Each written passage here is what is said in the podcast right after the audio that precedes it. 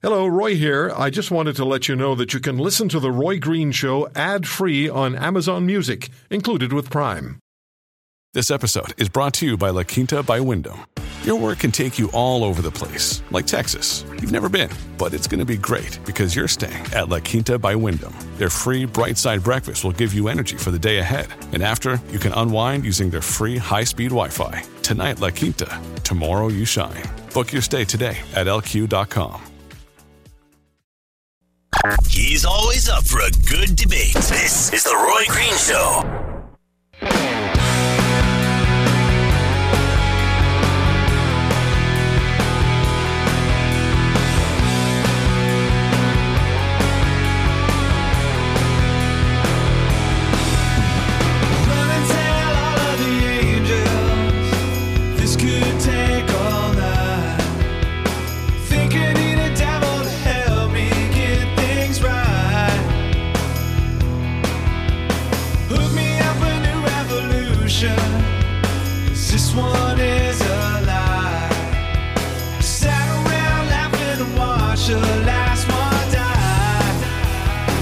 I can only play music for so long because it's talk radio, but uh, is it the water? Is it the air? Is it me? Because earlier on the program, we were scheduled to speak with Doug Ford, who's running for the leadership of the Ontario Progressive Conservative Party, and Mr. Ford wasn't there. He did call in. It took about three minutes, three and a half minutes maybe, for Doug Ford to call in. And I've been telling you that we would also be speaking with Christine Elliott, also a leadership candidate for the Ontario Progressive Conservative Party, former MPP. What I'm doing now is patting. Uh, and we were preparing to speak with Christine Elliott about her plans to run for the leadership of the party and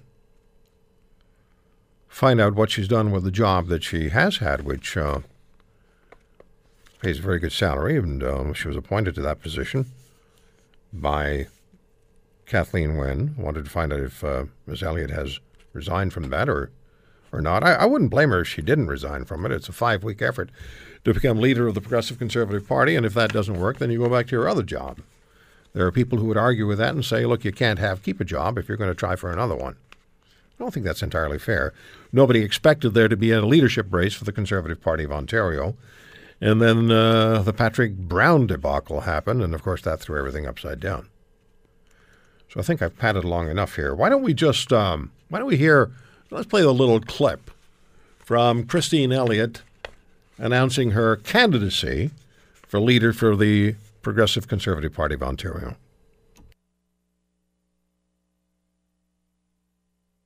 I first sought elected office in 2006 because of my commitment to provincial issues, as well as my firm belief in the possibilities that laid before us as progressive conservatives. Possibilities to lead Ontario to a new place, a stronger place, a place where our economic power would allow us to lead our country, to help us create the opportunities that we all seek for ourselves, for our families and friends, and to be a voice for the vulnerable and voiceless people in our society. It's why I got into politics in the first place. And it's also the reason why, after many discussions with my sons, John, Galen, and Quinn, my friends and my family, I am determined to lead the Progressive Conservative Party. So I've been as fair as I can be. There's Christine Elliott declaring her candidacy to be the leader of the Progressive Conservative Party of Ontario. One of the things, and I said this yesterday, one of the things when we played that clip, one of the things that just kind of rattles me, it just it's, I find it annoying. Personally, just as a voter, just as one Canadian, I find it annoying that everybody who's in the world of politics speaks exactly the same way. When they're declaring their candidacy, when they're talking about what they want to accomplish, when they're talking about their accomplishments, it's always the same way where it's you just don't listen anymore. It's, it's just sort of verbal pablum. That's why I believe that, kind of talking my way out of interviews, aren't I? Uh, that's why I believe that being a populist candidate is probably better because you fly by the seat of your pants and you say, tell people what you think. You don't just go to the phraseology book of how to express yourself as a politician. You just tell people what you think, who you are, what your plans are. Like, I'm not going to spend any more money than we have to spend, folks. I want you to have a good life, so we're going to cut the taxes and we'll cut cut our spending and we'll do right by you. We're going to make sure our military works. We'll take care of our veterans, and this is these are commitments.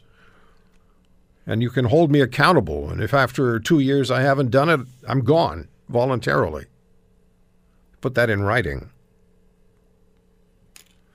Whatever. So uh, we will write off this interview with uh, Christine Elliott, and we're going to talk to my good friend and um, panel member. I don't want to call him panel. This panel. Linda Leatherdale of Beauties and the Beast, which we air on Saturdays. And Linda said something yesterday during our program which um, just struck me. I've never heard it expressed in the manner that Linda expressed it. And I kind of drew attention to it. You said, Hi, Linda. Hello, Roy. You said, as you were talking about taxation and talking about the economic stresses that we all face as people in this country trying to make A meet with B and C meet with D and not, you know, get into red ink too much personally. You said taxes, income tax, should be affordable. I, I've never heard it expressed that way, and it just struck me that it would be wouldn't that be just perfect? Because then you wouldn't you wouldn't be complaining all the time about the thugs sticking their greasy hands into our pockets without our permission. You know, if you stick your hand in somebody's pocket without permission on the street, you go to jail. And where's the accountability to where our tax dollars are going to, Roy? Yeah. Um, and I think, and I've been listening to your show all day today. Well done. And Doug Ford makes a lot of sense. And it's too bad Christine Elliott uh, didn't come on. But there are a lot of angry people out there because of the waste of our tax dollars. So affordable income taxes. Now, you know what? I, I, I had to do some research because I'm going to get some people saying, well, we don't pay the same income tax burden as, let's say, Switzerland and some parts of Europe. But come on. In seven provinces now, the top marginal income tax rate exceeds 50%. But of course, it's the middle class I was talking about and affordability. So, you know, when you look at the numbers, it's, it's absolutely staggering. It's just not income taxes that we pay, it's the total tax load in Canada. So, for example, you have two working adults in a family with kids bringing in over $108,000. Well, income tax is a component here, but in total taxes, they're going to be paying out $47,000 and for a tax rate of 43.4. And how are you going to save properly? Because you don't know what emergencies are going to arise. You don't know when the car's transmission is going to leave the car and end up on the road behind you. You don't know when things are going to go just going to go wrong for you financially. And and then you have to reach for the plastic. Plus, we're constantly being told by those who supposedly manage our affairs with a degree of pragmatism and interest in our well being that we should be driving the economy forward. So go and buy the big ticket item, get the new fridge, get the get the new car, get the TV, get the things that you that you really want. Go and buy it because you help the economy. We want the stuff. We've now been green lighted to do it by the people who who supposedly are have our best interests at heart. And then what what happens after that? We end up with credit uh, uh, balances that are what's what's the what's the interest rate? 25, 24, 25%? Depending, you know, if you miss a few payments, it could go as high as 30% or higher on those credit cards. And here's the other thing, like we talked about this forever on your show, Roy, that consumer debt is at record levels, over t- two trillion.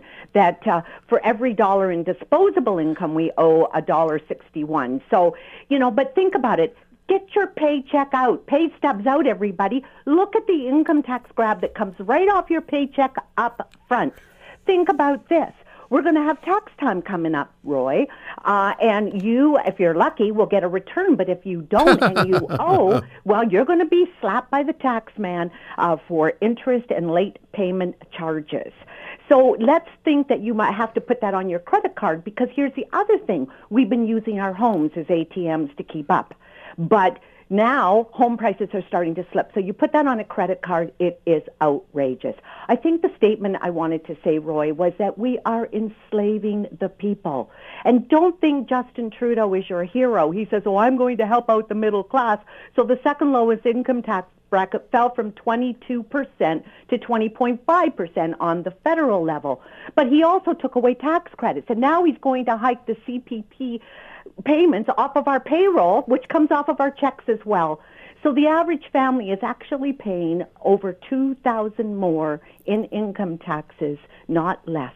And so, you know what? Doug Ford, go for it, populist. Put tax reform, put lower taxes in your platform. We can do it because the more money that goes back into our pockets, we are going to go out and spend more. Do you know what, Linda? What, what, what, what, what's happened here has, with the departure of Patrick Brown, what has happened here is a unique opportunity for in one constituency, and population wise, the largest in Canada, for in one constituency, people who have a conservative philosophy, because that's what supposedly, I've never quite understood what progressive and conservative do side by side. But anyway, if if you have a conservative philosophy, you now have a unique opportunity to get up and, and put your case to the people, the people who will vote for you, who are party members. And all you've got to sell the party memberships, and that's the way it works. And if the party doesn't like you, and Mr. Ford says that's his uh, dilemma, then they can make it more difficult for you. But they can't make it impossible.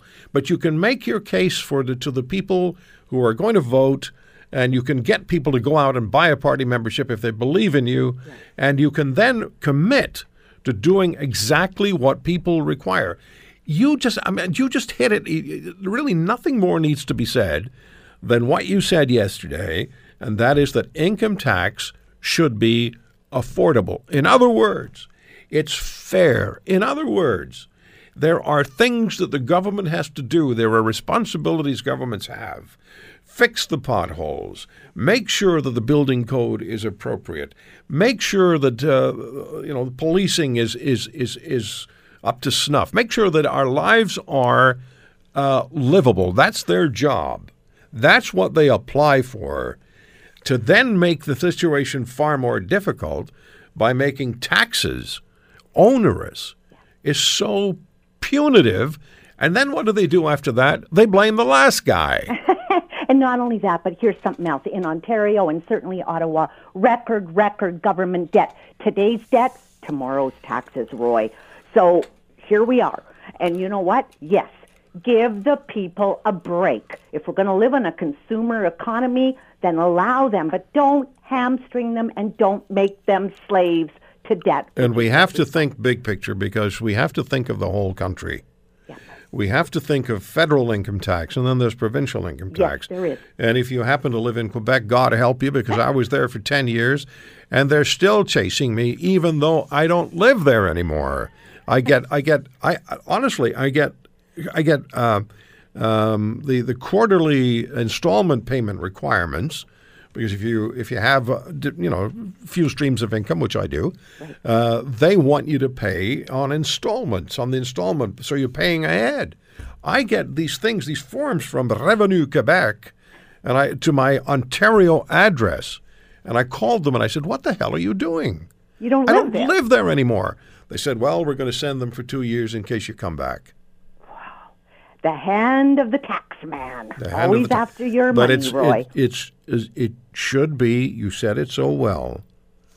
Income tax should be affordable, and if it is affordable, and the obligations of government are met, then you wouldn't have people angry. As it is now, we're going to be paying every dollar that you earn, every dollar that I earn, every dollar anybody listening to this program earns will go to government from the 1st of January until sometime around the 9th of June. that is correct. Around the 9th. Now, hold on. I have to take a break, they tell me. So hang on, Linda. We're going to come back. Uh, if you want to chip in on this, it's 800 263 2428.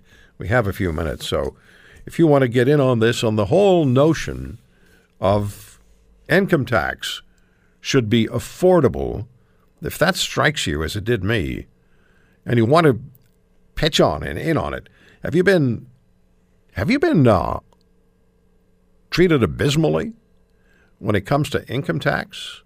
If you had an experience that left you shaking your head and mumbling, 800 263 2428 is the number. We'll come back, talk some more with Linda about this idea about income tax being affordable. What a unique concept.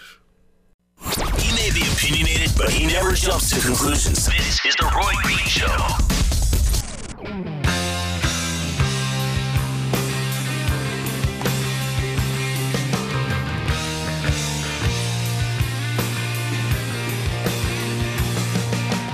Linda Leatherdale is the vice president of Cambria, Canada. She's a former money editor of the Toronto Sun, and uh, she's one of our beauties on what happened to my voice? One of our beauties of the beauties and the beast on uh, Saturdays on the Green Show. We're talking about income tax should be fair, and I've said let's see if we get some folks who want to get in on this. Jim is calling from Red Deer, Alberta, member of the Canadian Armed Forces. Jim, uh, thank you so much for your service to Canada. Well, you know, Roy, I, I, you had, you said something that really, really clicked with me, and that's uh, you both did, and that's you know we got to say what we think. We got to say what we think. Let me tell you something. We don't have a debt problem in this country. We have a priority and a spending problem. It's that simple. Our, you know, we've got to learn to reprioritize what's important in this country and stop spending money we don't have. It's that simple. It's, it really is that simple. And uh, Mr. Trudeau promised that his deficit, he promised a deficit, and oddly that got him elected. Spend 10 billion a year more than uh, than we have, and uh, now it's hugely more than that. And if the economy starts to stumble, it's going to be even more, and it's going to be passed along to uh, next generations. And in Ontario, the the premier on the hydro f- uh, file ran up, according to the Auditor General, more than 130 billion dollars that's going to have to be paid for by future generations. Jim.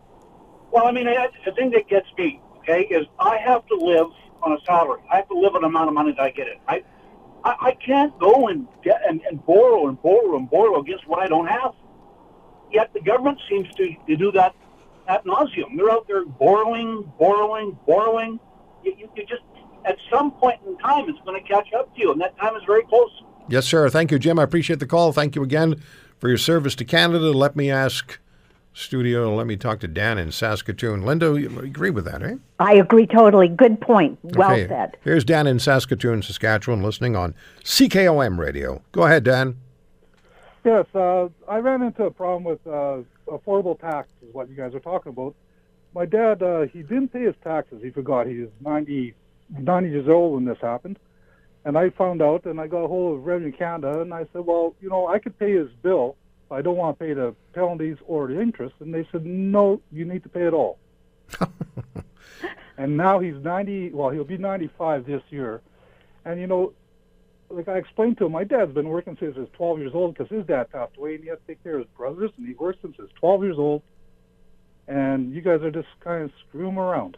So it's systemic cruelty.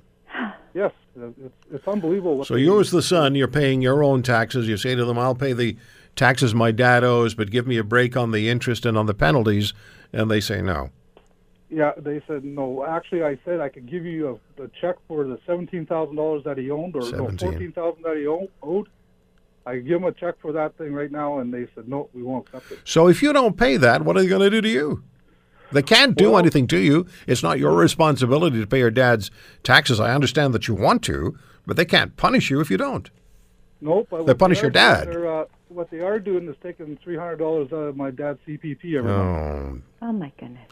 and he's on he's he's in a home right now and so i'm pick- i'm flipping the bill for the rest of his uh expenses and everything and, and they just don't care Dan, my friend, thank you for the call. Gotta, gotta go, but that's awful. I like to say, somebody open a window, it stinks. Linda, thank you very much. You gave us a lot to talk about and a lot to think about. Income tax should be fair. Well, thank you, Roy, for tackling the topic. It is an important one. Talk to you next Saturday. I will talk to you next Saturday. Take care. Bye bye.